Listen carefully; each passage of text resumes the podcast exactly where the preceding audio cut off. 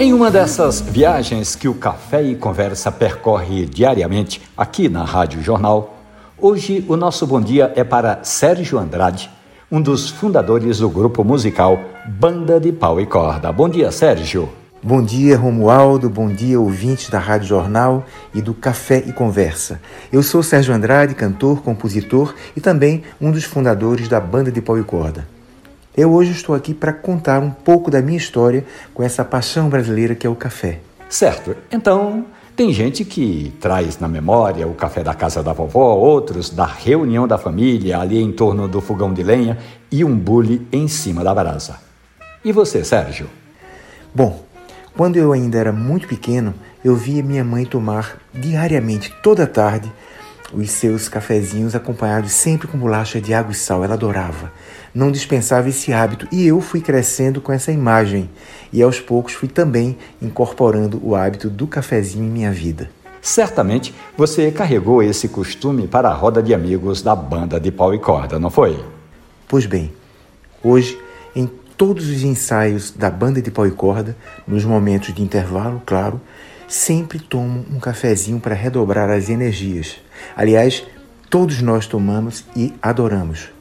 Agora, e em casa, Sérgio? Eu soube que você tem cafeteira, mas a memória do café caseiro está prevalecendo, não é mesmo?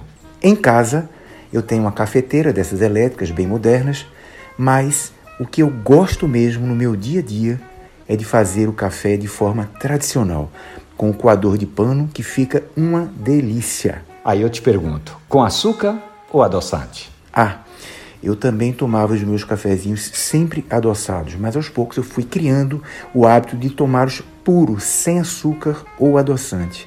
Agora eu posso sentir o verdadeiro sabor do café.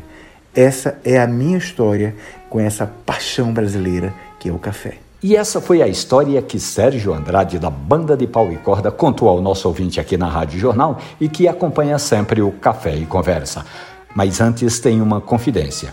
Quando o grupo estava gravando Assim Amém, lá pelos idos de 1976, os caras quase tiveram uma overdose de cafeína até que saiu esse brilhante álbum e o resgato dele, Telha Nua. A história de Sérgio Andrade da banda de pau e corda e outras tantas do mundo maravilhoso do café eu conto diariamente aqui na Rádio Jornal e essas histórias ficam disponíveis para você ouvir sempre que quiser no seu agregador de podcast. Café e Conversa. Um abraço, bom café. Lá em cima do telhado meu sonho encantado era pertinho do céu.